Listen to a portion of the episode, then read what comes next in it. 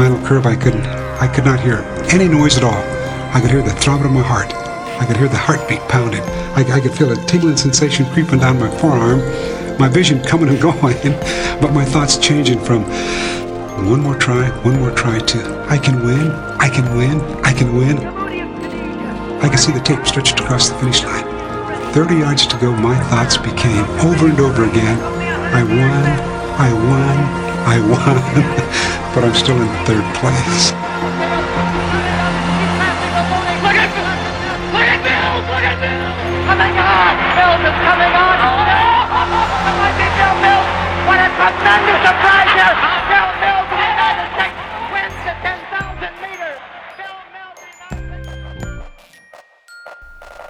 Hello humans, welcome to the M Word, the Manx Sports Podcast, brought to you by Martin, that's me, and Matt, that's him.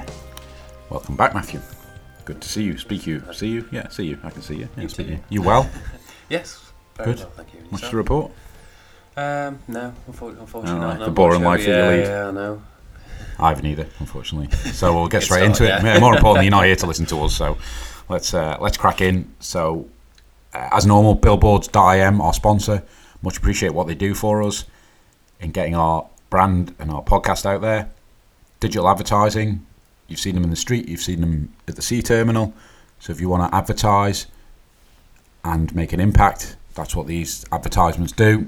So get in contact with the guys down at billboards.im, the future of advertising. Thanks again, guys. So we're going to, our guest we interviewed recently, so we're going to cut into the interview shortly.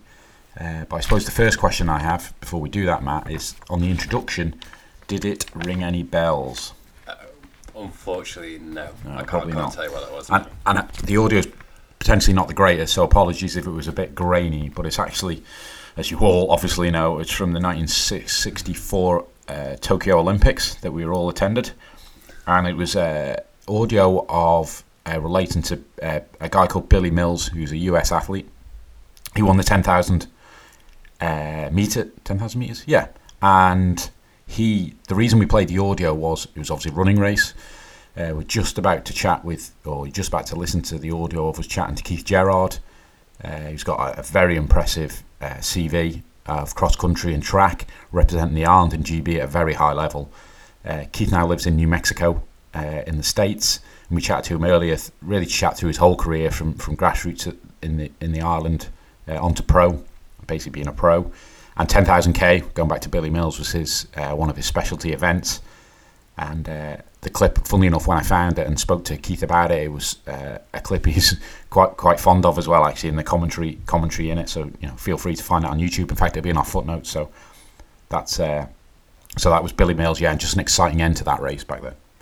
So what we're going to do now is cut into that audio and, you know, enjoy listening to Keith. The chat we had with Keith, it was interesting, wasn't it? Yeah, very much so. Enjoy. Yeah. Keith. Thanks for taking the time to join us for a chat.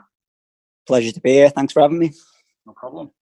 First question we ask everyone is, appreciating you're not on the Isle of Man right now, but are you come over, Manx, or Manx as the hills? I think the fact that I don't live on the Isle of Man at the minute automatically disqualifies me from Manx as the hills, doesn't it? So I was born on the Isle of Man though, raised there, schooled there. So I'm going to say I'm somewhere between Manx and Manx. Yeah, we'll go with that. Sounds reasonable. So you mentioned their schools. Where did you grow up on the Isle of Man? I grew up as a kid in Crosby, actually. Went to Moran Primary School, and then in my teens moved out to Peel and went to QE2. All right. And what were your first memories of sport? My first memories of sport were mostly football. Just in case any Americans pick this up, but that's soccer to them. But mostly just kicking a ball around, just in the streets, down the playing field as a kid. Used to love football. Had a very active childhood, and then later in my teens, joining local football club. Used to play a bit of Sunday league with Union Mills. That's my first memories of any sport. What way did you play? I used to play for Union Mills, left winger. Left. Oh, right. Okay. Yeah, the left peg. Not many of us lefties around. Yeah, do they still call it left wing? Yeah, no, they do. Yeah, yeah. Yeah. Again, maybe not for the American listeners, but we'll go with, yeah, with the British ones. That's fine. So you then, obviously, I understand you can't then moved into or started to get into running then in your late teens. Is that right? Yeah. As I say, very active childhood. Always very fit as a kid. Used to try a little bit of everything, but football was my main love. Yeah. Had glimpses here and there of, you know, my running potential growing up. You know, used to do quite well in our sort of annual school cross countries, and used to won my house cross countries in school a couple of times, and the inter schools cross countries as well. But it didn't really take over my life until I was probably about 16 years old. And your folks sporty? Yes and no. My mum, not so much. She enjoys watching sport, but she never really competed or took any sports too seriously. My dad used to play a bit of Manx football and was a fairly decent badminton player when he was younger, but neither of them were true runners or competed to any kind of elite level. Grassroots athletes? Yeah, just they just enjoyed sport, and they weren't top level in anything, so I'm not really sure where the genes came from. So as you get into running then in the sort of 16, around 16, is that... Yeah, I did. How did that expand out? Yeah, I think, like I say, always very fit as a kid, and used to do quite well in sort of school sports days and school cross-country races. And then I remember when I was about just turned 15 years old, for whatever reason, I just started going out a little bit, out running by myself a couple of times a week. You know, just after school in the dark, just by myself. As I say, I don't really know to what end at this why I was doing that. I just think I used to just enjoy pushing myself and used to like the feeling of being fit. Was, you know, I'm quite an introvert person as well, so I think I was just sort of finding myself in that sense too, and I just used to start to realise that I enjoyed going out running. Right. And I quickly learned when I started to go out running off my own back that training equals running faster, because I sort of had a noticeable sort of improvement in my cross-country running locally and in school as well, and I just felt fitter on the football pitch. And I remember I ran an inter-schools cross-country, placed second. I think I was in year 10 in school at the time, and just a couple of seconds behind a guy who's sort of the big cross-country dog on the island at the time. And his dad, a guy called Graham Davies, who used to coach down at Manx Harriers at the time, sort of scouted me out, if you like, and he said, "Why don't you come and join the group down at Manx Harriers?" And as I say, I was still a footballer at this point, but I sort of agreed, you know, once a week to go down and train with the guys, and I really enjoyed that. That kind of like opened my eyes a little bit as to what it was all about to be a runner. And as I say, I was still a footballer at the time. I was just kind of, you know, turning up as and when down at Manx Harriers, and I'd do the odd cross-country league race in my age group, and do well at school cross-country. And then it was about a year after I'd been sort of between football and cross-country that I ran an event on the Isle of Man called the Easter Festival of Running. There used to be a race which started at the grandstand, 5 mile road run, which ran round the streets of Douglas. And I was the second local finisher that day. Only 15 years old, but I beat every Manx local bar one, a guy called Andy Fox, who was arguably one of the best runners, or the best runner on the Isle of Man at the time. So, like, shocked a lot of people, including Andy himself. What age were you at this point? I was only 15 years old, and as I say, I was still a footballer at the time. I was just kind of dabbling with running, you know, just joining the group occasionally down at Manx Harriers. And as I say, I turned up and beat all but one of the Manx locals. And a few days after the Easter Festival, the landline rang at home, the phone rang, and it was Andy. And he said, "You got some talent. I think you need to come down and train with the senior group at Manx Harriers. So that's what I did. And within a few weeks, few months, things quickly sort of took off. It was a case of big improvements in a very short space of time. Once I started training with the senior group down at Manx Harriers. As I say, that was in the Easter Festival of Running that Andy spotted me. So that would have been around April time. Yeah. And then I think by the June, so only about 10, 12 weeks later, I picked up a medal at the English schools track and field championships over 3K, 3,000 metres. So who I was... was that representing Isle of Man or representing Harriers? No, you run for, in the English schools at the time, I ran for Merseyside. That would be our affiliated county if you're from the Isle of Man. I think now you run for the Isle of Man in English schools, but back then the affiliated county was Merseyside. So I picked up a medal there, and that's at national level. You know, that's a championship for the best English schoolboys and schoolgirls. And I think it was at that point that I never kicked the ball again, and it was full steam ahead with running. So that was kind of like my gradual transition from local footballer to national level schoolboy runner. And the next stages of what you saw ahead was, I want to pursue this a lot more. I want to put more time into it. So those, I guess you went and did A levels, and around that time, you just focused then on the studying, obviously, and training and running. Yeah. So I'd have been year 11 in school at the time, doing my GCSEs when I picked up that national level, national medal in the English schools. As I say, I was just transitioning out of being a Sunday League footballer at the time. I might have even still been playing Sunday League football when I won that medal at the English schools. But as I say, I was training with the senior group at Manx Harriers by then. And that was probably the moment where I realised, okay, you could be good. Forget the football. Let's see where this can go. And I think I was truly in love with it by that point as well. I just, as I say, quite an introverted person. Just love pushing myself. And once I sort of just tasted a bit of success, especially at that level, it just completely swallowed me up. I always say that running kind of found me, and that sounds a bit cliche, but it's not like I made a decision to be a runner. I just kind of gradually fell into the sport, and then it just swallowed me up once I had a bit of a taste of success. Yeah, it's quite a not late age, but obviously, typically, certainly when I first started speaking to you, I assume you've been running since you were 9, 10, 11. So yeah, it's kind of, it feels it kind of came a little bit later anyway, perhaps not late as well. Yeah, not really. I think people do presume, he's been running since he was 4 years old. Not at all. I didn't even play any sports for a club of any kind until I was 11 years old when I joined Union Mills Football Club. As I say, my training as a youngster was just being very active.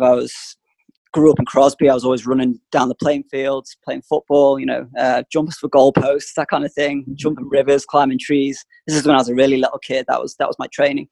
And then I would never stop in the break time at school. I was always running around, and that was my training as a kid. And then it wasn't until I was about 15 or 16 years old, that I actually got on the track and did my first proper training session for athletics. So late, possibly late than some to start, but I think... a good age actually for peaking at the right time for when I did, and just the maturity side of things as well, being ready to handle what it takes to go a long way in the sport. I think I came into it about the right time.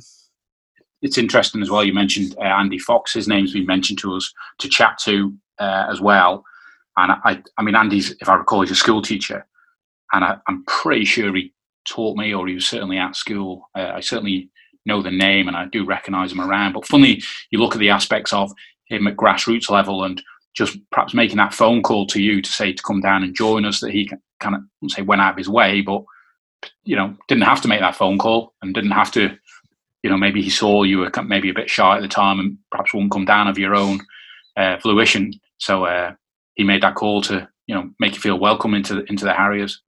Yeah, I'm very lucky actually, because that was a fantastic group of mentors, if you like, and coaches that I had helping me around that time. Like say Andy Fox, who just wanted the best for me and everybody around him. And, you know, like people like Chris Quine were in that group training at the time. Gianni Pafani, Colin Moore would mentor me as well. Back then, I had a really, really great group of people looking out for me. And I still remember when Andy rang up and asked me to come and join the group. It was like a huge honor at the time. And, it's funny because, like I say, he didn't have to call me to join the group. I only finished a couple of seconds behind him in that race at Easter. I don't think he ever beat me again after that. So he kind of he dug his own grave there. Yeah. Well, again, easily in the competitive nature that we all are, is to not want to help someone who's near competitors to you. Yep. But like I say, just at that time, and just be 2002 around then. There was just that great group of people, and they just all genuinely wanted to help each other. So very, very lucky. And at this point, what sort of distances and disciplines were you doing? Well, like I say, I was just a schoolboy. So in the English schools category, I was running 3K on the track. And I think in my age group, so under 17s, senior boys, schools, cross country, I was running between 4 and 5 miles. The distances can vary a little bit in cross country, and then on the track it would have been 3,000 or 5,000 meters. So always an engine on you then, because I was always that was like distance running to me. Then obviously I stepped up as I got older and went to 10,000 meters, and the cross country distances lengthened as I went through the age groups. But back then it would have been 3K, 5K, and then 4 or 5 miles on the cross. Is that what typically happens with cross country? As you move up the age brackets, the distances get further. Yeah, they do. Yeah, as I say, each race distances can vary slightly, but you know, as a junior, as an under 20, you probably run about between 3 and 5 miles, usually 6 to 8K, and then as a senior, you'll run between 10 and 12K at the national champs. And do they vary throughout the country where you're doing races? Is that pretty standard, or can you go and find longer junior events if you wanted to run a 15 event? Or is it pretty standard? I think you could, although there might be rules as to how far you can run when you're a junior. I'd have to do my homework on that, but yeah, I know you're not allowed to like run a marathon when you're under the age of I think it's 18. I'm not sure on half marathon and 10K. I think you can still run a 10K when you're a junior, but the classes that you contest in your age group at national champs would be a set distance usually. Okay. And again, maybe a stupid question, but when you compare cross country to track running outside of the mud, how different are they, you know, technique wise? What are the kind of principal differences?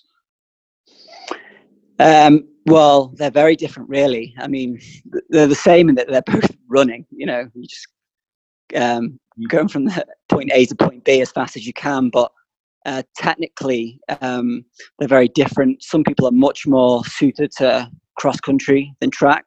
That was the case for me in my very early days, and then other people who are perhaps physically a bit stronger and have a little bit more speed in the legs would be more suited to the track than the cross. They just maybe would sink in the mud. As I say, my specialty was probably cross country right the way through my career, but my track sort of was okay as a junior, and my cross country was very good. And then later on, as I sort of physically developed and learnt the trade, I did excel more on the track as well as the cross.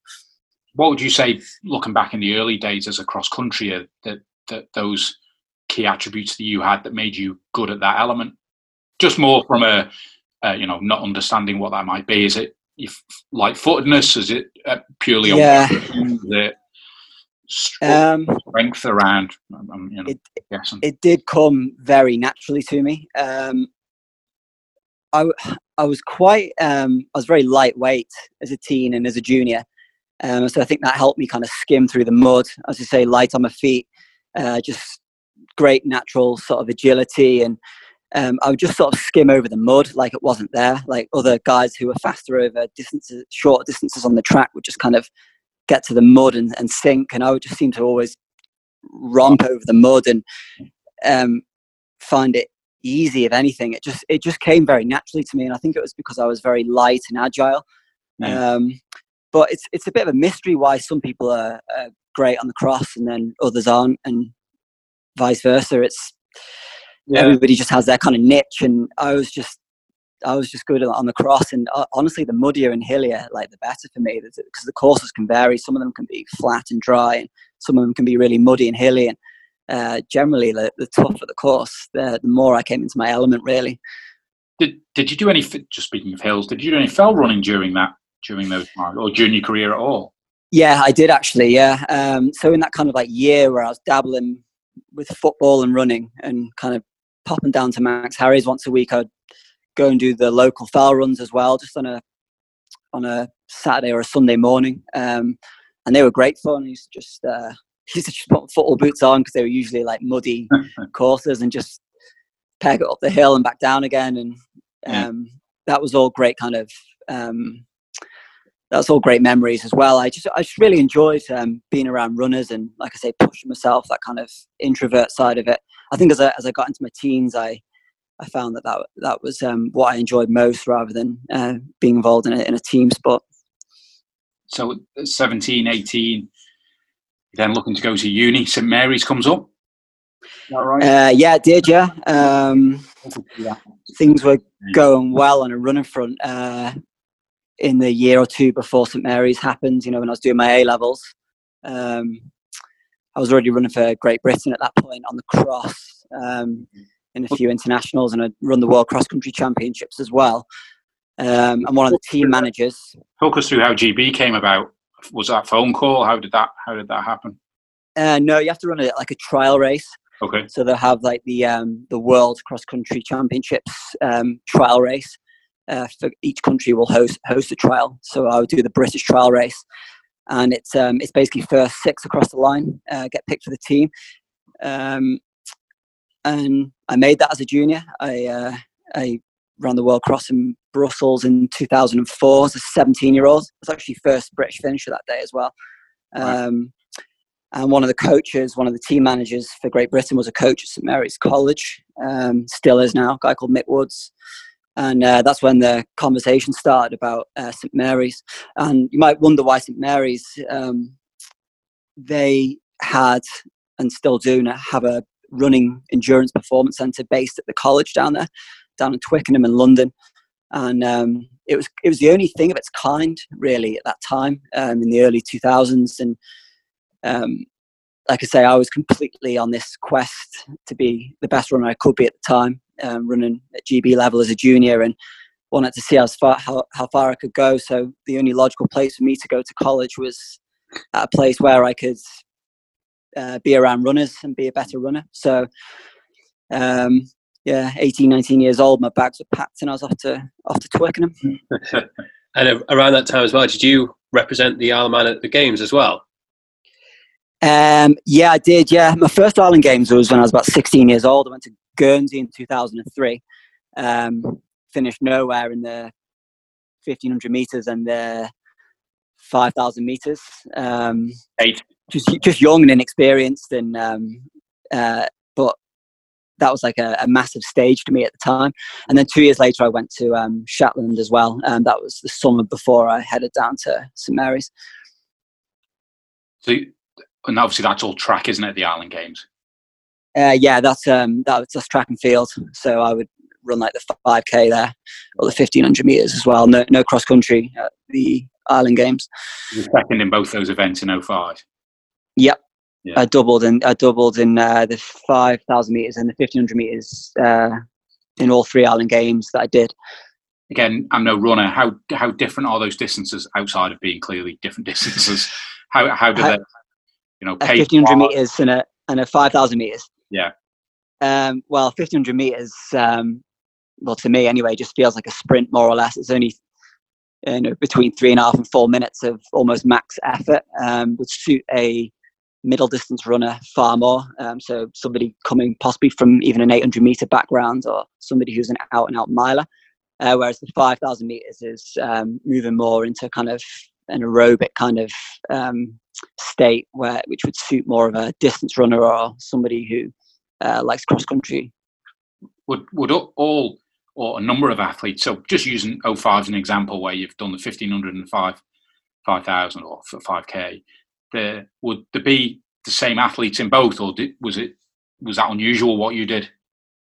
In the 1500 and 5k? Yeah. No, some athletes were double in that. Not unusual at all. You can be a great 1500 meter runner and a great 5,000 meter runner. There's Olympic champions that have doubled in both and been successful.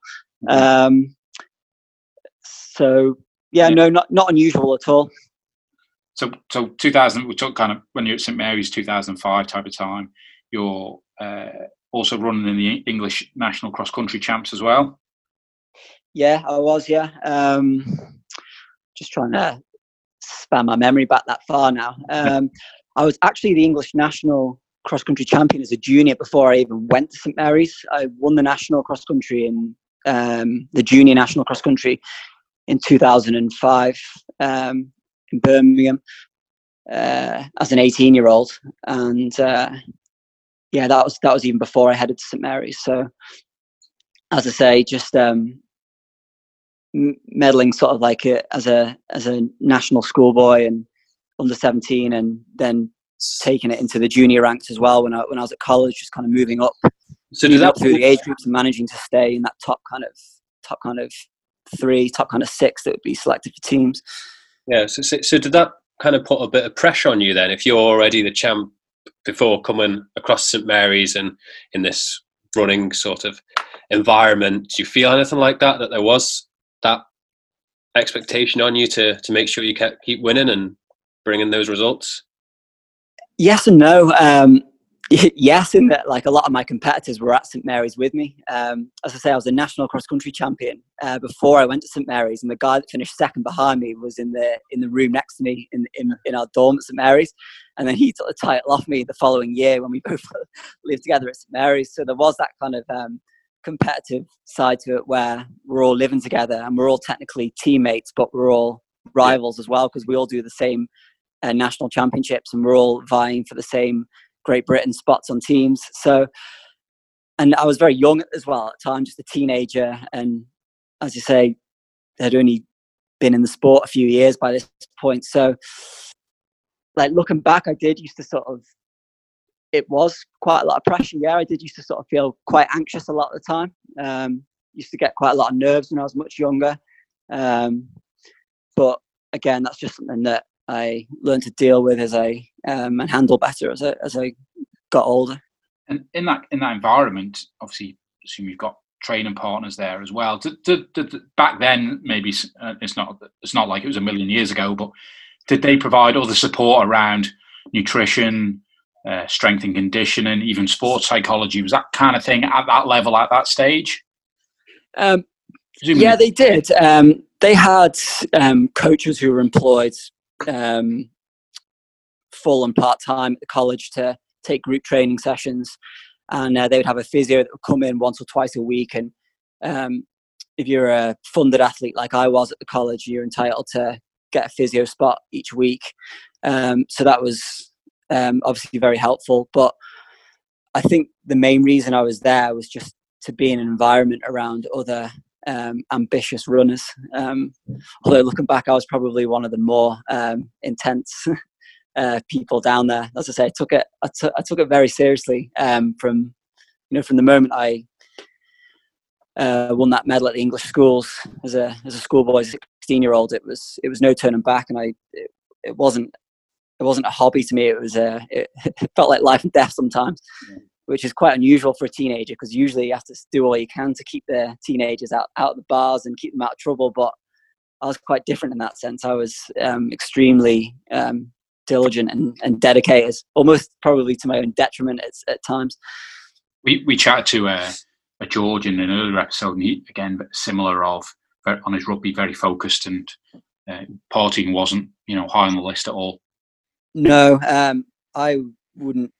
I'll keep well away from that sort of stuff. It was like the devil to me when I was a teen, which, like I say, isn't anything like a normal teenager, which I wasn't. I was just trying to be as good at a runner as I can, and very very ritualed and kind of a touch of that kind of sport sort of OCD, like things done in a certain way. My training has to be perfect and everything timed in a certain way, and just very organized and ritualed with my running and racing and training. And this is just when I was 17, 18, 19 years old.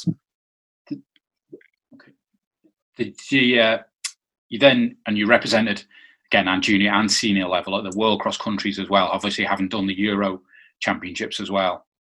What were those experiences like? Because obviously you're here with, the best runners in the world.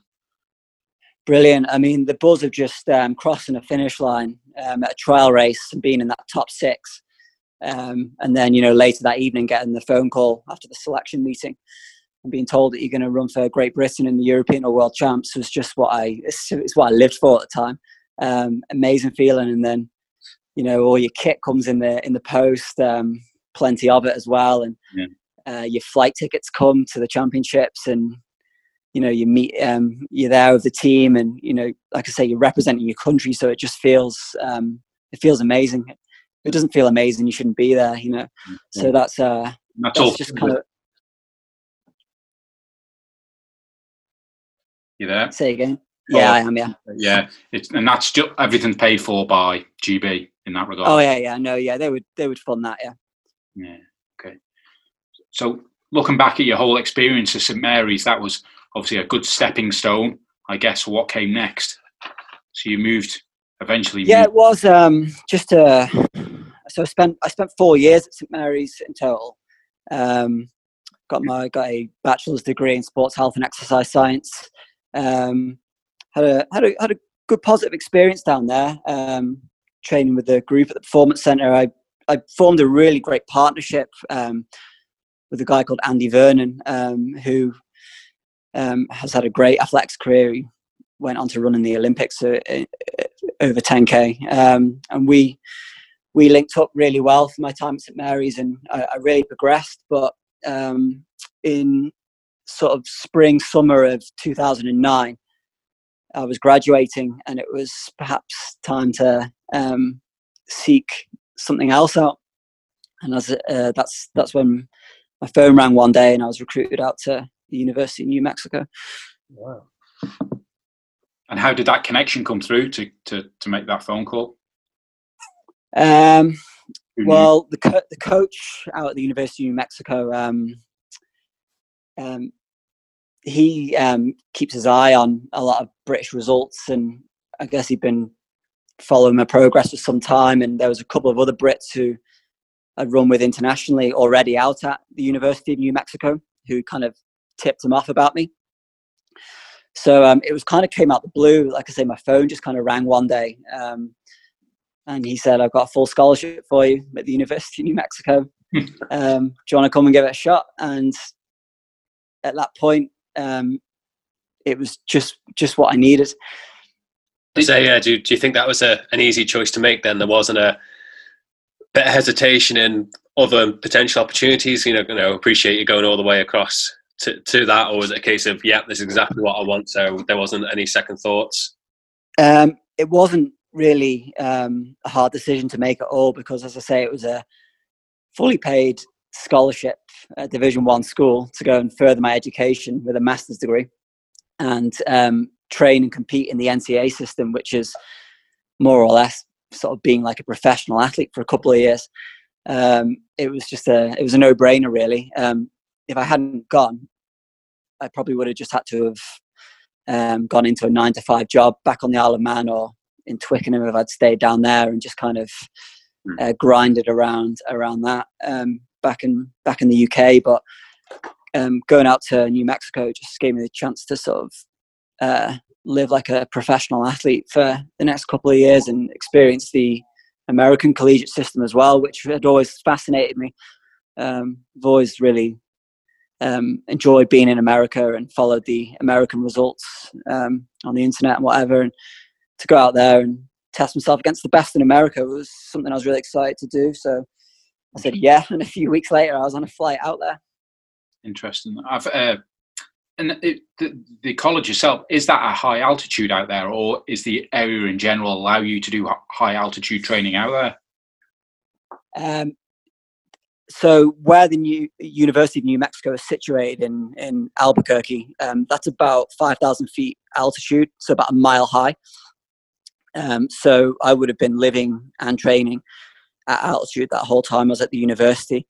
We used to leave the state to go and do races at sea level, but I was living and training at altitude whilst I was at the university.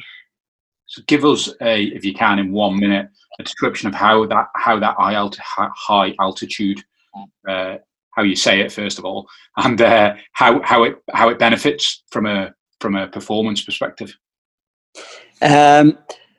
So training at high altitude is shown or said to improve endurance performance, because when you are training in an area with less oxygen content in the area, your body is forced to recruit more red blood cells, which are your oxygen carriers, to cope with the stress of being in an area with less oxygen, if that makes sense. Yep. So you're building more red blood cells by being in thin, low oxygen air.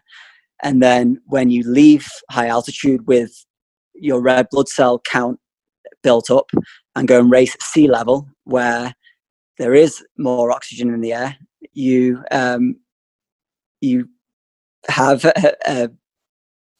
an endurance advantage, if you like, because you've got more red blood cell carriers. Mm-hmm. I don't know if I worded that very well. I kind of stumbled that one a bit, but yeah, you basically recruit more red blood cells at high altitude. So when you race at sea level, you're more efficient. Yeah, no, that makes absolute sense. So over that time at the New Mexico, kind of highlight results for you while you were out there? What springs to mind? Yeah, I was an All-American, I'll say first of all, cross-country and track, Division 1 All-American, that is. All Manx American. Yeah, it's still, if you place in the top 8 on the track or top 40 on the cross, yeah, you're an All-American no matter what country you're from, but yeah, all Manx American. But so that was, that's a big deal out here to be an All-American. You know, that's something that everybody knows about, and the Americans are very proud to put on their resumes, as they call them. But they were the two sort of main highlights, really. But I also ran my 10,000 meter, my 10K personal best at a meet out at Stanford University, ran 28:27 for a 10,000 on the track. That's still my PB to this day. And just had loads of great experiences, really, you know, traveling around various states, and met loads of great, positive, like-minded people. Ate loads of great food, of course. Is this cross and track? Yeah, so it'd be cross in the autumn, and then track in the spring. Right. They would be your two seasons in the NCAA system. But yeah, my whole experience of just being in New Mexico for 2 years and competing in that system was just incredibly positive. I really came into myself in that time, you know, grew as a person, grew as an athlete, just really loved being in this environment here. And obviously I'm still here today, so I think that says a lot. But yeah, no, and to have it all, like I say, full scholarship as well, and actually leave at the end of it with having furthered my education, it was just win-win-win situation. Yeah. So yeah, you then came back to do the Great North Run in 2011, I think. How was that? Yeah, that was good. I came back around the June time. A little bit heartbroken having left the kind of great lifestyle, college lifestyle that I had out in the States, sort of wondering what I'm going to do next. I'd obviously taken my running to another level, and I was kind of like, well, it felt like when I was leaving St Mary's and I was talking about, do I just, you know, give it up or just get a job and, you know, train around that? Or it kind of felt like that scenario again. So I came back to the Isle of Man initially and was just floating along, bit of part-time work, and got invited to the Great North Run in the September of 2011. Dusted off my racing flats and finished first. I was first British finisher at the Great North Run that year. Right. Must have attracted a bit of attention, that, I assume? It did, actually, yeah. Quite a late decision to do it. Like I say, I was invited over there to go and run it, and especially like on the Isle of Man, it kind of, the Great North Run is a very prestigious race, isn't it? I think everybody in Britain knows what the Great North Run is, and to be the first British finisher definitely attracted some attention and woke me up to some more possibilities as well. What doors did they then open? What kind of followed after that? Well, not a lot really, if I'm being honest. What did I do after that? I immediately after the Great North Run, I was trying to figure out where my sort of next base would be, if you like, to train and continue this journey to be the best athlete I can be. So immediately after the Great North Run, I checked out a couple of performance centres, if you like, in the UK. I went through Loughborough and linked up with a few runners there for a little while, and because UK Athletics had a performance house set up there at the time, so I went to see what that was all about. And then I headed back down to Twickenham as well, where I was before I went to the University of New Mexico, to link back up with my old training partner Andy Vernon, who had worked so well for me in the past, and spent some time down there with him training as well. But this whole kind of time, I just always missed that training environment and lifestyle that I had out in New Mexico. So eventually, when it became affordable, I headed back out there again for a training camp. How did it come affordable? Well, I got some, because of performances, my performances in America and the Great North Run as well.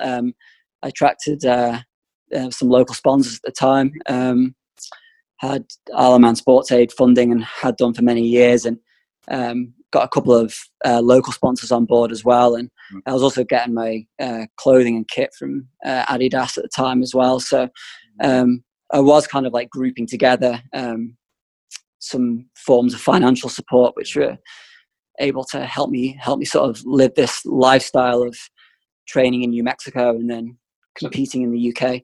That became like my kind of my plan for the next few years, if you like, to use New Mexico as my training base, and then return to the UK for the championships and trials. And I assume ultimately, even with sponsorship, that the lifestyle isn't perhaps what some people might perceive as necessarily glamorous. It's just training. No, it's not. It's a friend's houses type of thing, giving on couches. Yeah. Let's talk about that for a minute, actually. Yeah. So when I say like sponsorships, I'm not swanning around like Conor McGregor or whatever. It's it's a stipend, you know, very very hand to mouth existence. So when I would go for these training camps in New Mexico, it was bunking down in a rented house with some training partners that were out there. Sometimes just on a mattress. On the floor, just making it work, and very sort of humble existence. And it wasn't like I could just get on as many flights as I wanted per year as well. I had budgets and expectations to meet as well, to maintain my sponsors. Cool. And so, yeah, it was all about just training, grinding, keeping it humble. It wasn't anything glamorous about it at all. While you're doing that and you're sleeping on the mattress, appreciating you obviously loving the sport, are there times when you think, what the bleep am I doing here? Did you have times like that, or were you always, you just enjoyed it so much that it was just a sacrifice and it was just part of the journey?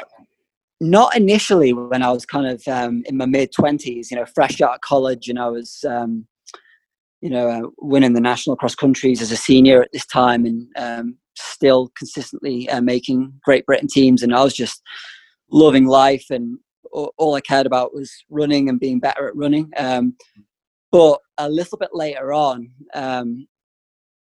it did sort of, the lifestyle did sort of start to take its toll, especially when I started to get little injuries, and the progression kind of plateaus a little bit. You do start to think like, I'm sleeping on a mattress here on somebody's floor, struggling to buy my groceries or whatever. When I go back home, it's back in to the part-time job, living with the parents again, and I'm getting injuries. It's becoming hard. That's when you start to question where it's going and what you're doing. But initially, for the first sort of few years of doing it, I was just so zoned into it that nothing other than running fast crossed my mind. Right. So part of our research when we were chatting before we recorded, we talked about, and people can look up, it's a website called The Power of 10, which holds a lot of runners' information on there. So I jotted down, and correct me if any of these are wrong, Keith. So at 1500, your PB's 3:47. Does that sound about right? Yeah, it is. Yeah. Yeah. 5K 13:50. Yeah. 10K 28:27, and half 63:39 for a half marathon. Yeah, that was the Great North Run one, the debut one.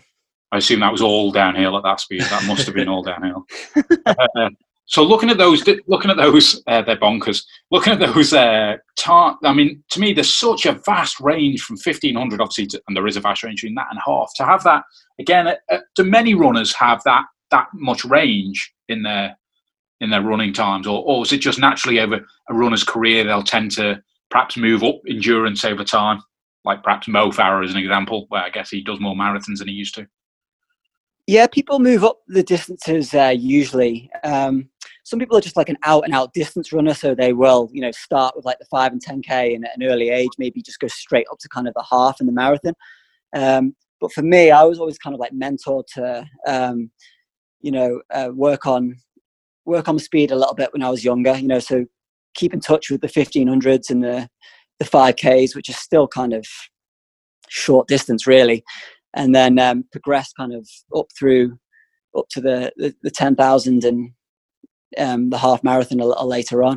Although I say progress up to the half marathon and marathon, I didn't really run much road. I ran a handful of halves, did one marathon, but I kind of just found my niche at 10K and cross country.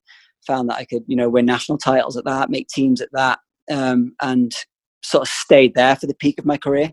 I didn't really enjoy running much further than 10K and 12K on the cross. That was kind of like my specialty area. And how did the training differ between those differences? Like, would some days you're just concentrating on the lower end, say the 1500, and then others you go out for, your 10K runs, or like how did you approach them in that sense? I more or less trained like a kind of 10K/5K runner the whole time, and ran cross country off of that, and ran my 1500s off of over distance training as well. And then when I ran a couple of halves, I just kind of maybe tagged on a few long runs, or did a couple of half marathon specific sessions in the final few weeks build up. But I'm more or less kind of training like a 10K runner the whole time, and then just adapted from that. Because, like I say, the 10K was my main strength, so I would kind of stay in that realm and then adapt from there. Then obviously, uni's times and the colleges, you've got coaches there. When you've come out of that environment, do you then have your own coach? Yeah. So in my final year at University of New Mexico, I linked up with a coach called R. Acevedo, a guy who lives out here in Albuquerque, mm-hmm. and. When I used to return to New Mexico, when I had the sponsorships, etc., I used to link back up with him when I was here, and he coached me right through to sort of the end of my elite career, if you like. But before him as well, I had a coach that used to work with me and Andy Vernon when we were at St Mary's College, a guy called Nick Anderson. He was a great coach. And before I went to St Mary's, obviously, Andy Fox's group as well. So yeah. I had three coaches in my whole career. I didn't stay with one coach the whole time. My only reference point is cycling when I come to the type of training. But is it similar where it's you got kind of base work to do, just kind of steady miles? You'll then have interval training, which is for those non-sport people listening is perhaps intensity work for 2 minutes, 2 minute rest, 2 minute on, that type of thing. Is that similar in running? Is that the type of thing?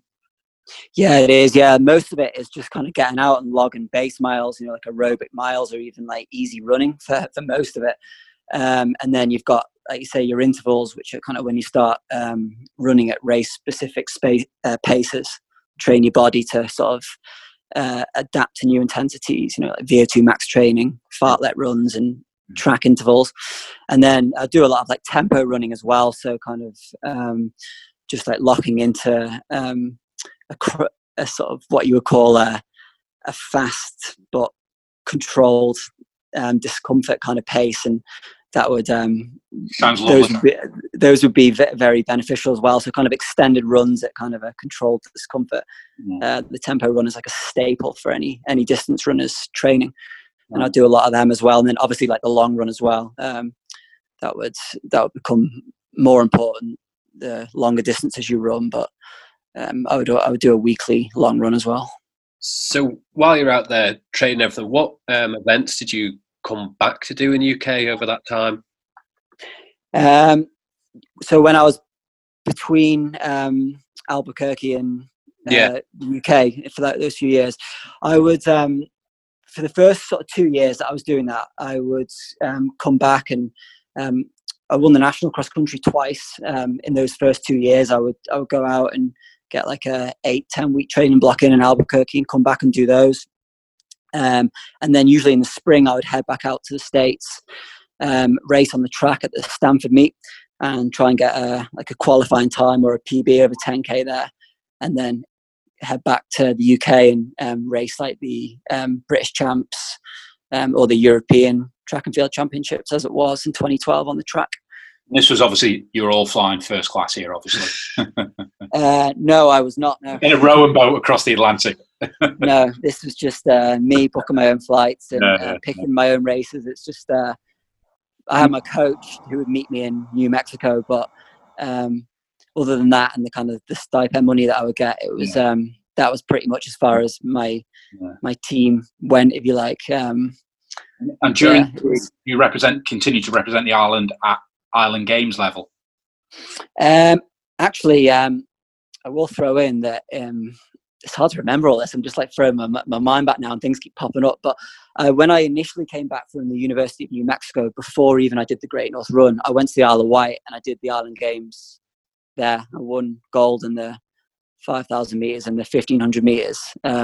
Actually broke the Island Games record in the 1,500 metres and it still stands now. I'm not sure how long it'll stand for, but it still stands now, which I'm quite impressed with because the very first time I did the Island Games when I was like 16 years old, as I say, I think I was knocked out in the heat, finished nowhere. And I am like more of a 10K cross-country runner. So to hold the 1,500 metre Games record is I'm quite proud of that one. Yeah, no, absolutely. And obviously representing, nothing better than representing the island, is there? No, I had an amazing time at that game. I think the Island Games is honestly probably one of my favourite events I ever ran because I could just go there and enjoy myself, be around all the other Manxies. One of the few occasions, other than the Commonwealth Games, where you can represent the Isle of Man.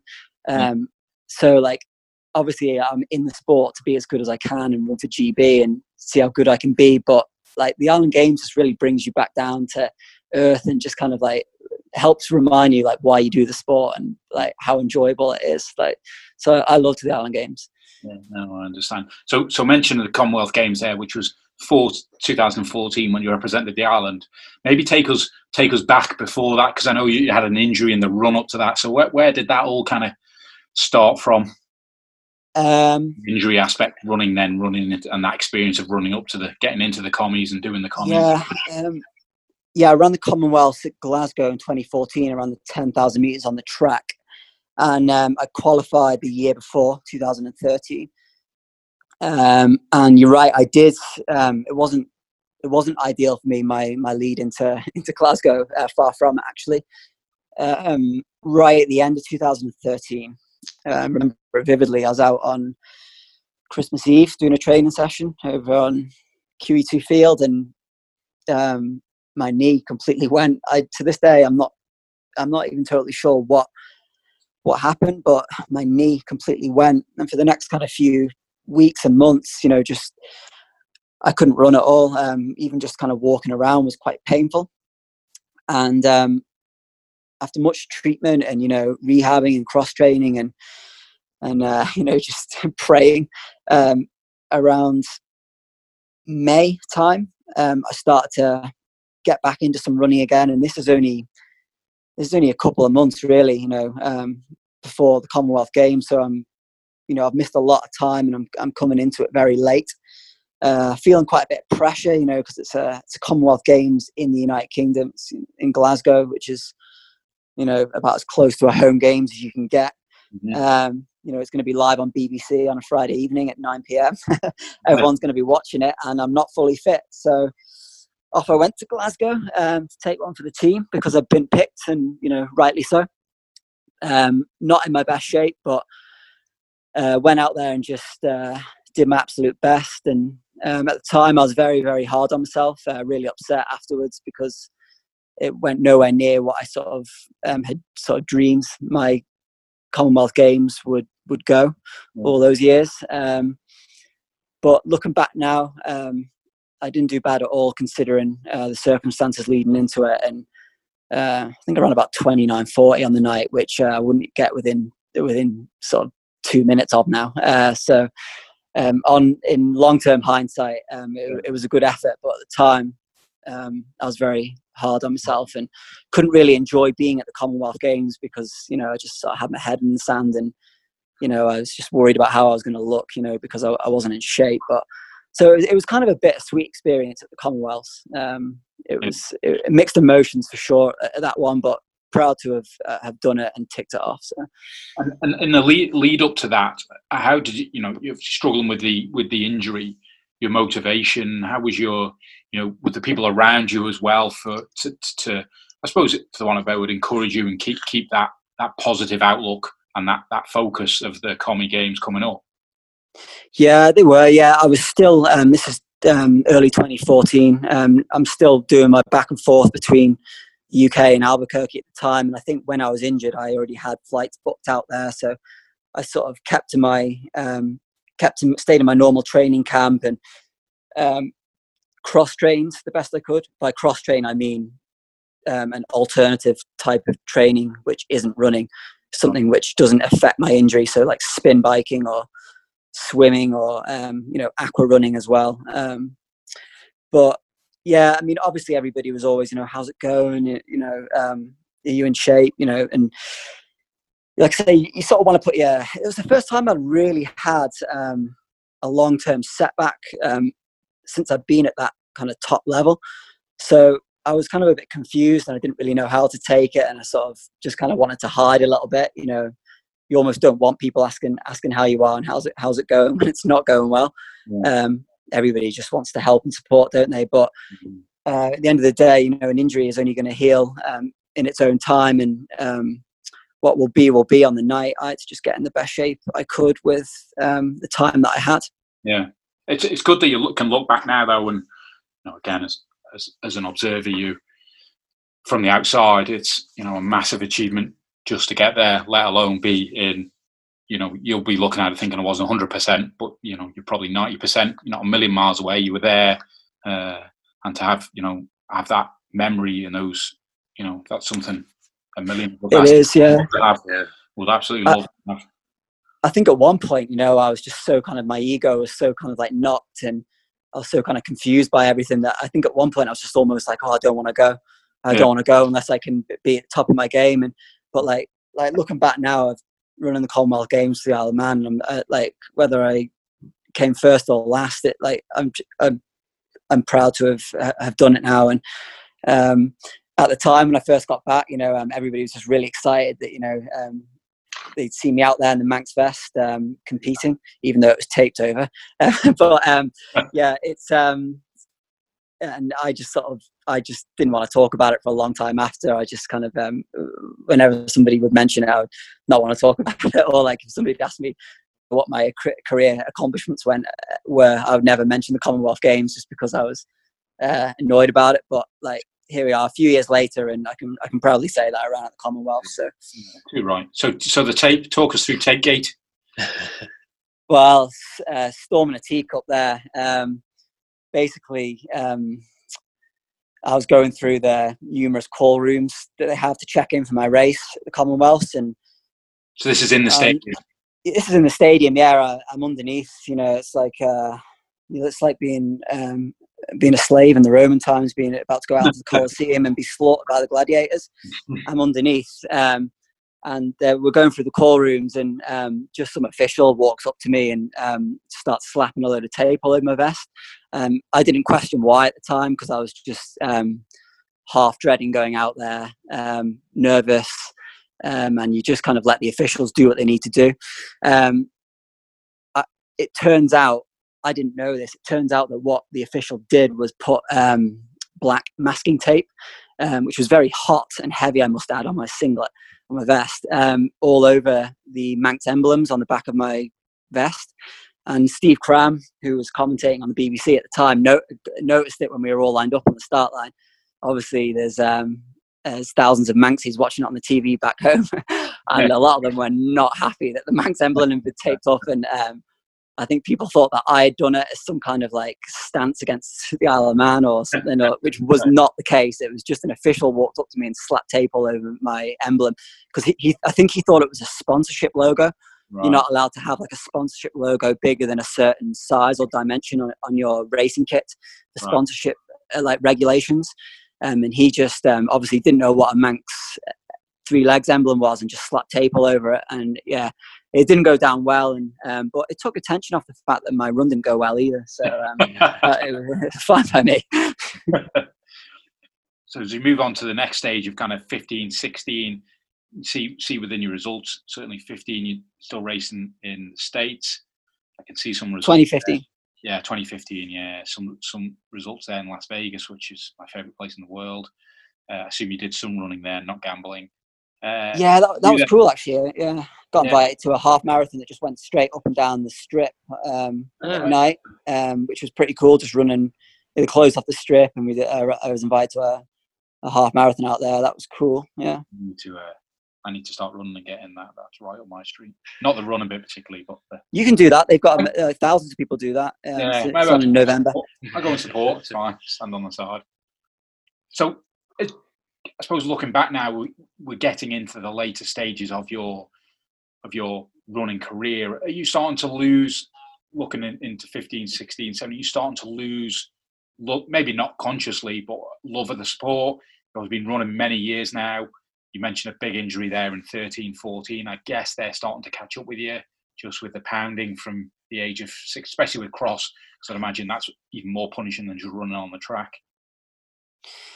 Yeah, just trying to think how to sort of word this one. I think, honestly, the knock that I had in the lead up to the Commonwealth Games, that kind of first long-term injury, was a knock that I never really stabilised myself from. That was kind of... the beginning of a plateau and a sort of slow departure from my elite days in the sport. I came back from the Commonwealth Games very upset and disillusioned, because I had very high expectations of myself, and it didn't go any way that I wanted it to. And then I had more problems when I got back as well, kind of like that classic, you know, one thing leads to another. I came back, this is in the August of 2014, and I missed a couple more months for I can't even remember now, just something else flared up. And then, but I kept going, you know, it's not like I just like sacked it off there and then. You know, I was still fully dedicated to being, the best I could be, and you know the Rio Olympics were just around the corner the following year, and we're almost into 2015 now, so it's time to sort of think, you know, is it too late? Can I qualify? Am I going to step up to the marathon, or is there more in the tank over 10k? So it's kind of like a little bit of a crucial time for me, because I'm experiencing injuries. I am feeling a little bit disillusioned, but at the same time, you know, I've still got my sponsors on board, and the Olympics are just a year away. And how did that pan out? In the sense of, you mentioned Rio, it's obviously perhaps something in your mind. How did the coming months and year pan out to to that. If it was, maybe it wasn't a goal on day one, but it was, I guess, rumbling around in the mind. Yeah, I'd had that kind of whole debate with myself in 2012. I was, when I ran my 10,000 meter personal best in 2011, and then I ran very close to it again in 2012 when I went to the Europeans. I was only about 20-25 seconds off the Olympic B standard. I think the Olympic B standard that year was 28.05. Obviously, I ran 28.27. I had the choice at that point. You know, am I going to step up to the marathon at the age of 25, something I have no experience in, and or am I going to see if I can make it over 10K? And I made the decision in 2012 to stick at the 10K. Whether that was right or wrong, who knows? But I went for over 10K and I missed out by 20 or 30 seconds. I did get to go to the European Championships and finish ninth instead, but missed the Olympic boat that year. And then 4 years later comes around and it's, am I going for the 10K again, or am I going to just take a shot at the marathon? The only problem this time is I'm not at the same level that I was in 2012 because of the injuries that I'd started having. And I made the decision. I figured that if I missed it in 2012 when I was at the top of my game over 10,000 meters, I'm not gonna make it in 2016 when I'm struggling with injuries. So I thought that I would just take what was literally a bit of a punt, really, at the marathon, and see if, you know, going longer distance, like kind of a little bit less intensity or sort of slower pace would kind of suit me. See if, you know, I suited that style of running on the road and the training. And people had always said to me for like years and years, "Oh, you'll be a great marathon runner." And I never really liked the idea of it because I always just really liked 10K and cross country. But I thought, you know, I'm 29 years old now. I'm not going to make it over 10K because I've tried that. Let's just have a punt at the marathon.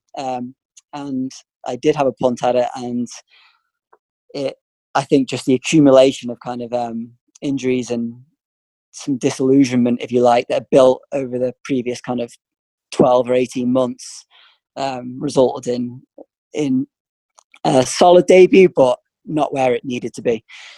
That was Rotterdam. Yeah, I ran at Rotterdam, yeah. Yeah. Yeah, 2:26. Yeah, really slow. I ran a 2:26. I was on for an Olympic qualifier until about 17 or 18 miles. All right. And then the old wall started to. Yeah. It's funny actually now that, I mean, it wasn't funny at the time, but or for a long time after. But I can kind of tell the story in a jokey way now. But yeah, I felt great through halfway. I looked at the clock. I was like right on pace for like an Olympic qualifying time, and I thought, you feel great halfway in a marathon. I thought, I'm gonna do this. I might even pick this up and just smash it. I felt amazing. And then I got to like 17 miles, and I started to like dehydrate and cramp up. Like get my diaphragm just started pulling. It felt like a knife was just stuck in my sides, and I started to like slow down drastically. And then like the carb depletion hit in because I hadn't done any drinks or gels. I didn't really enjoy taking gels or drinks on in the middle of a run. It just didn't feel natural or comfortable to me. So I hadn't really practiced it in training, and I didn't do it in the race either. On race day, I just ignored my drinks, which is stupid. And then I got to 19 miles, and I think at one point I pulled over on the side of the road and actually like pretty much like dropped out, stopped. And then I just thought, I'm not dropping out my first marathon, because if I do that, I'll do it every time.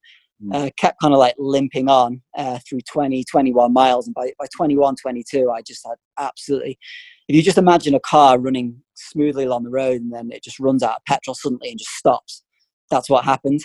Yeah. And like I think it took me about 40 something minutes to cover the last 10K. I couldn't walk or eat or anything for like hours afterwards, and was just sore for days, weeks. After the race, it was really humbling, really hit my ego. You have to just experience a marathon to know what it feels like, and boy, did I experience it. I was again really hard on myself afterwards, like really negative, you know, like, oh, the Commonwealth didn't work out. You know, my 10K days are gone. The marathon isn't working out. It almost felt like I was like, I could see the end at this point. You know, I'm getting more injuries after the marathon. The body's breaking down. I'm getting older. like I say, I'm living this lifestyle where, I'm just like hand to mouth and, relying on responses, and it's just all sort of accumulated to, one big finale kind of thing. So that was your one and only marathon then? It was my one and only marathon, yeah. I just, since then, I needed to just sort of step away from things for a little while after that kind of experience, and just kind of mentally fight myself a little bit. And in 2015 after that, I almost just kind of had a little bit of a hiatus for the rest of that year. I was, like I said, I was picking up aches and pains, and had become a little bit, wasn't enjoying my running as much at that point, if I'm being honest, just because of the sort of tough blows that I'd had in the previous few months. So I sort of didn't really do much for the rest of 2015, and then 2016 I picked up a little bit again. I did the half marathon we talked about in Vegas at late 2015, and then 2016 I did some local stuff out in the US. But the last time I ran internationally was Rotterdam Marathon and Commonwealth Games. That was kind of like they were kind of like the big two blows really that I didn't really recover from. Did you find, because we talk to other athletes and they talk about and sports psychologists, and they talk about this having this sort of identity outside of sport, and obviously been running here very competitively for 10 years, injuries are taking their toll, obviously there's an element of self-doubt coming in, I'm sure, and struggles. Did you I mean, again, this is in hindsight, do you think you struggled a little bit with that at that time of, my identity is I'm a runner, I can't run as well as I want to, and therefore I feel a little lost? Yep, 100%. Like I say, all I'd known in my life was running, and I was damn good at it until things started to take their toll. And when that did start to happen, and the performances did start to plateau and drop, and injuries happen, you do have that identity crisis. Your ego gets hit. Who am I? What else am I good at other than running, if anything? What am I going to do next? It's kind of like your superpower is almost like being taken away from you. I'm Keith Gerrard, the runner. That's what I'm great at. And now it's what I used to be good at. It's kind of like, who am I now? That kind of thing. Definitely a difficult transition out of the elite side of the sport. More difficult than any race or training session I ever did, definitely. And that transition then, obviously, it takes a bit of time, I guess, into more of what you do nowadays, I guess. How did that come? So I know you do a bit of teaching now and coaching, etc. Yeah, still transitioning, but I'm at a very, very good place in my life right now, where I'm fulfilled through my, teaching and coaching roles, and some private coaching I do as well. And my family life here, I've really done well to sort of turn myself around from kind of that place I was in a few years ago, where I had nothing other than running. And then when that was slowly kind of like taken away, through injuries, that did put me in a dark place, I'm going to be honest. I didn't know what was next, but I think looking at I was just going to say, as an observer again, when this is going on, I guess a lot of the time as well, you're in New Mexico, and I'm sure you've got an element of support network there, but ultimately your family aren't there. Well, I appreciate marriage-wise, but certainly parents-wise, family and perhaps close, what you might call close friends from your childhood aren't there. So again, that's a battle, another battle within itself, is that, not saying you're lonely by any stretch, but there's elements of a general support network that aren't around because they're 5,000-10,000 miles away. Yeah, that's a big thing as well. I live at the other side of the world from where I'm from, and honestly where some of my best friends are as well, and my blood related family. It was a big decision when I decided to sort of move out here permanently, but one I felt very comfortable in making. I was sure that, and it wasn't a running related decision. When I did make that decision as well, I'd sort of come to peace with the fact that, my elite running days were over, and whilst I might enjoy racing again at some level, when I made the decision to move out here, that was not that was sort of after the running chapter had, the elite running chapter had closed. But yeah, I missed the family, missed the friends. Yeah, that's difficult too.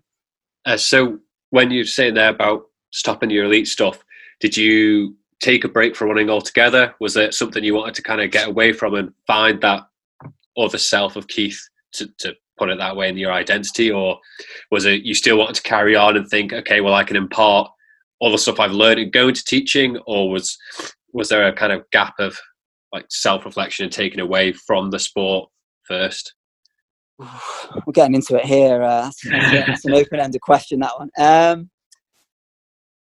Life just kind of flowed. I didn't consciously make any decision to sort of step away from running and work on this or that. Or honestly, I love running. I just enjoy running every day if I can. Still today, most of the, if I can't run, it's usually just because I have an ache or a pain. I seem to pick them up a lot these days, even though I'm not running at elite level anymore, which is strange. But I never consciously made a decision to step away from running. That more just happened after a series of kind of like injuries and I suppose disillusionment. But my transition into sort of like teaching and coaching roles just kind of happened gradually as I sort of found myself during those times. You know, I just realized that I enjoyed mentoring people, like helping people, something that I'd never done in my life before, because I'd always just been so selfish, sort of focusing on my own running, which you have to be when you're an athlete. But now I was kind of, you know, working with other people and helping them with their running goals.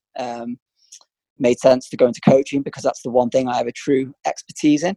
So set up my own little online coaching business, which I can operate from back in the UK or when I'm out here in the States. And I have stepdaughters out here as well, and I've an amazing connection with them and my wife, my family life, and realized that, you know, from my high school coaching and having stepdaughters around, I enjoyed sort of being around kids as well and helping them, because teaching and coaching go hand in hand. You're just helping people, aren't you, to be the best version of themselves. So that's kind of how the coaching led to high school coaching and led to, you know, working in a school and teaching roles. And people looking to be coached, they can reach out to you, can they? Yeah, they can. Yeah, I'll work with absolutely anyone who wants to better themselves through running at any level. Hope there's not a misconception that you have to be some super fast elite runner to work with me. That's not the case at all. In fact, the opposite. If you're just someone who is starting out and running, or perhaps, you know, wants to just build your fitness or get into some local racing, or maybe you're already at club level and you just want to try some new training plans, and I'll work with anyone who's willing to listen and better themselves. We find you on Facebook. You got a Facebook page for? Yeah, I do. Yeah, check out Keith Gerrard Running as my page on Facebook, and if you want to send me a message on there, that's a pretty good way to get a hold of me. For, most people are on Facebook, aren't they? Or yeah. You can ping me an email as well. Swiftrunning505@gmail.com. But yeah, Facebook's good. We'll share them on the footnotes for the episode as well, so people who yeah, go for it. Yeah, I've been doing that now since about late 2015. I set that up in the midst of my kind of sort of injury and what am I going to do next crisis, and I was still kind of trying to scramble back to an elite level and in my running at the time, and to sort of additionally to sort of give myself another purpose in life and help people and help, you know, fund myself as an athlete as well. That's why I set that up. And 5 years later, I'm not trying to be an elite athlete still, but I'm still online coaching because I love it. Yeah, obviously, having spent the last hour or so chatting through what you've done, is obviously a lot of immense amount of experience, and being in environments with GB as well, that, you know, knowledge that you can pass on to people, and that, like you say, still applies at grassroots, people who just want, you know, to run their first marathon and need a structure and some guidance. Absolutely. So we have to sort of digress a little. We have some, knowing you were coming on, we had some questions from a few listeners that we wouldn't mind just running through if you've got a few minutes. Yeah, go for it. So one of the questions there was asked, I was chatting to someone and I was talking about having you on, and they've got some children that are taking up running at, they're sort of 9-10 year olds. What kind of advice would you give runners of that age? You know, is that about just going out and enjoying running and not thinking about it too much, that type of thing? Just general advice for young runners. Yeah, I think at that age, it's the key word here is just enjoyment. You've got to be enjoying what you're doing when you're a kid, and I think multi-sport backgrounds are great as well at that age. Like I say, I was multi-sporting and just got my general fitness at that age from just being an active kid playing out. So just make sure whatever you do when you're a kid, you're enjoying it, because you're not going to last otherwise. And running isn't glamorous or fun at the best of times. So you better make sure you at least enjoy what you're doing. But there's all sorts of young athletes leagues and training nights on now around the Isle of Man, and the young kids can go and socialise and experience kind of grassroots training sessions in. So pop down to them, see if you like it. Keep multi-sporting if you're really young. And then, when you get a bit older, if it's what you want to specialise in, then you can do that when you're ready. Get a bit more focused when a little older. Yeah. Because there's a lot of young running on the Isle of Man. Does that follow through? Because again, I compare it to cycling, where there's a big youngster and there's kind of career path you can almost see now within the cycling arena. Is that the same, or does running lose a lot of runners as they get to kind of the 15, 16 age, and perhaps beer and late nights and things like that, or other things get distraction? Is there a fallout? Yeah, there is. I think every sport has a dropout rate, doesn't it, at that kind of age? But running especially. Like I say, I first ran for GB as a 17-year-old. And last time I ran for GB, I was 28, so over a span of 11 years there. And in that 11 years, I don't think I ran in two GB teams that were the same, or even half of the team was the same. It seemed like every sort of 2 or 3 years there would just be a new generation of runners come through.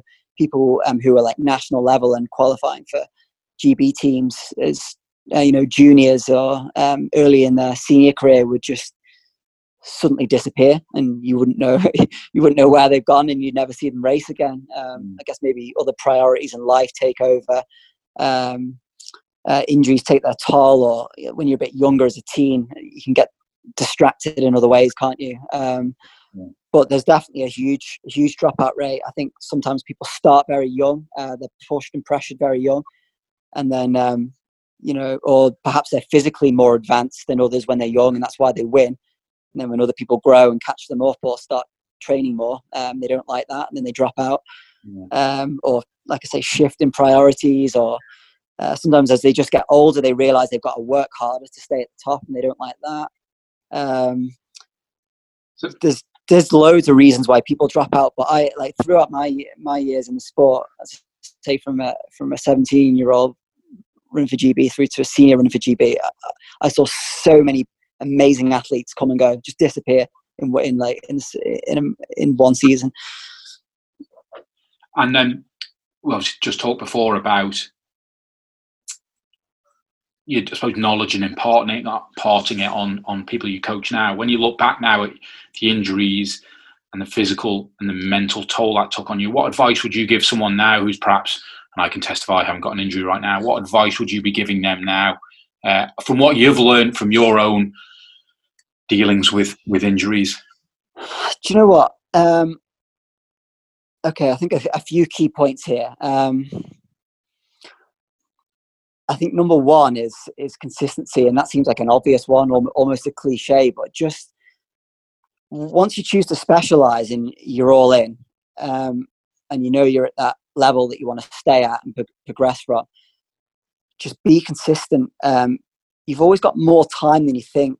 Don't panic, be patient and consistent. I've got a little expression I like to tell my clients and people that I work with, just aim for 7 out of 10s every day, or just B pluses every day are enough. You don't need A pluses every day in training.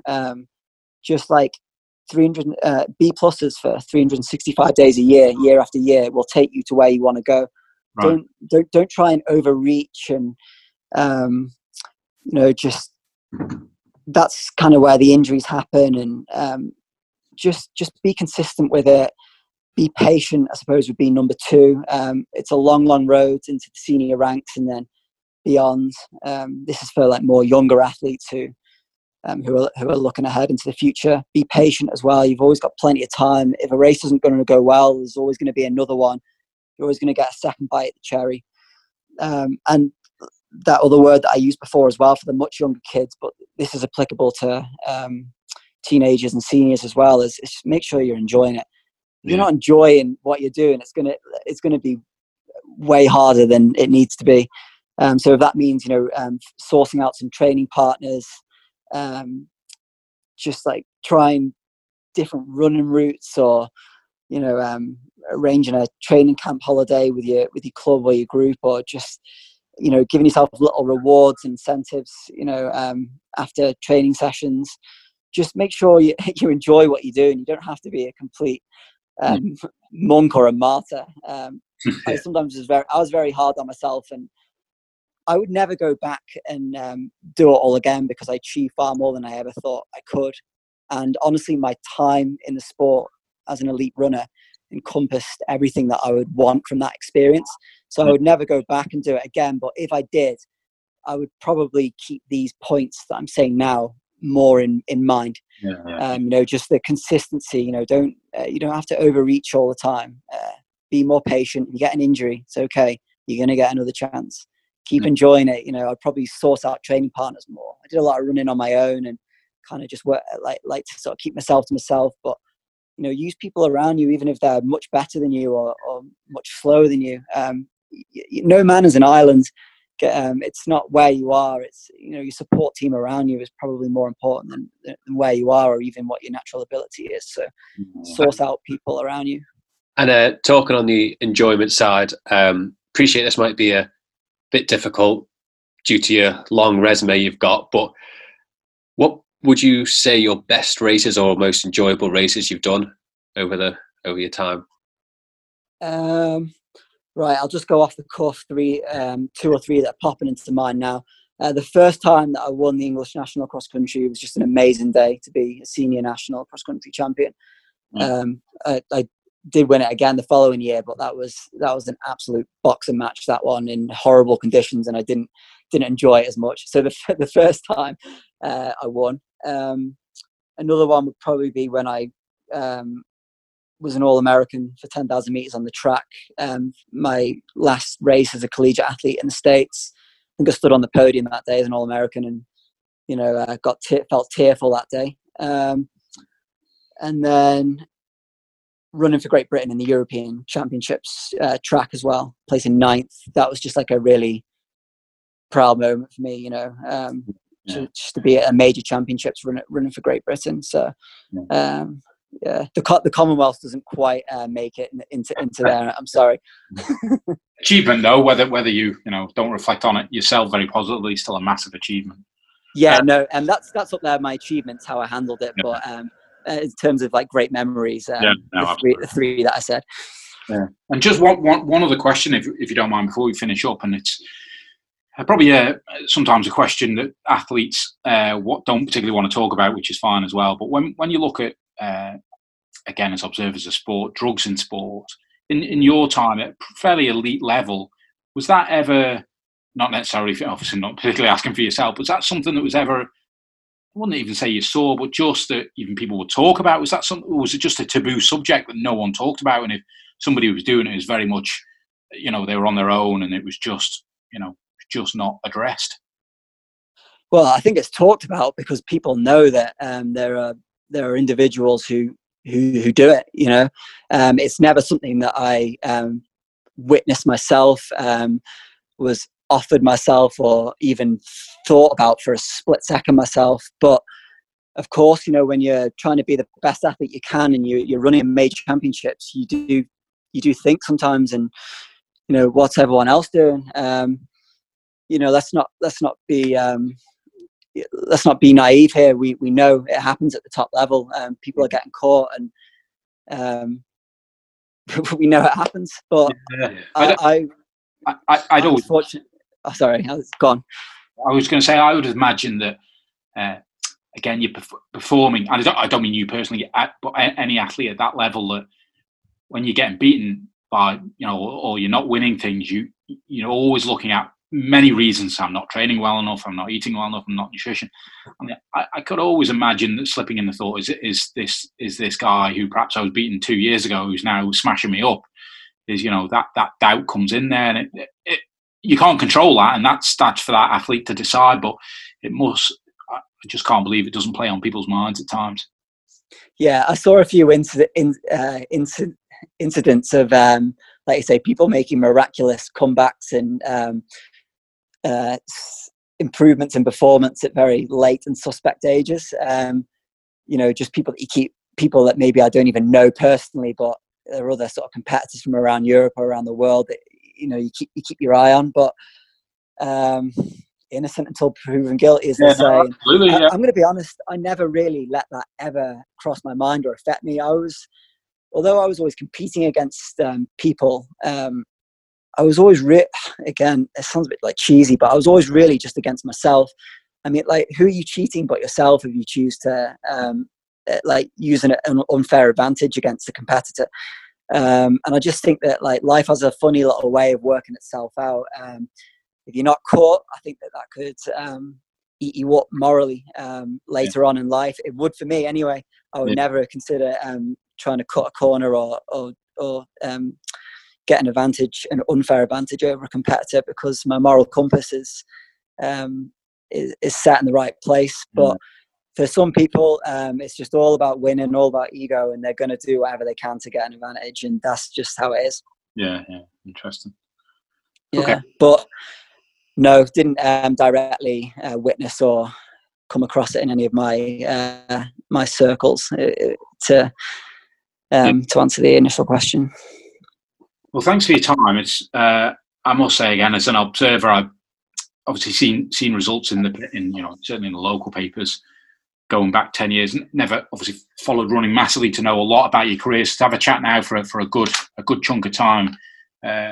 Certainly a stellar career that, you know, I'm sure you are proud of. And as an observer, it's an impressive record, and not very, you know, good of you to be candid about those more difficult times as well. We appreciate that. I think part of us wanting to get the message out to listeners is that, you know, we all compete at sports at different levels, and we all have those struggles of, you know, where's my form, and it's, you know, it's as important to me competing locally as it is to you competing on a far different scale. So we appreciate you chatting about that, and once again, thanks for your time. Yeah, thank you very much. Yeah, defo. It's just on that last point there, it's not all sunshine and rainbows, is it? But there's an expression in distance running, I think Dave Bedford said it, like 90% of it is a slog, only 10% of it is kind of enjoyment and sort of glory, and that's definitely the case. But now it's all kind of wrapped up.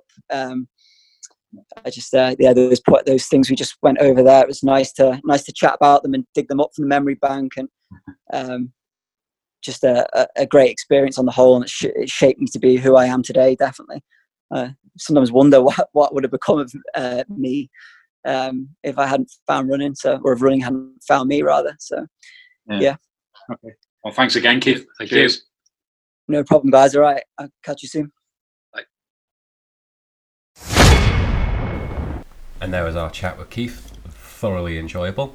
So thank you again for that, Keith. Yeah. So just from my side, whether you're listening on iTunes, Spotify or SoundCloud, please like, subscribe and share, and leave us those 5-star reviews, pretty please.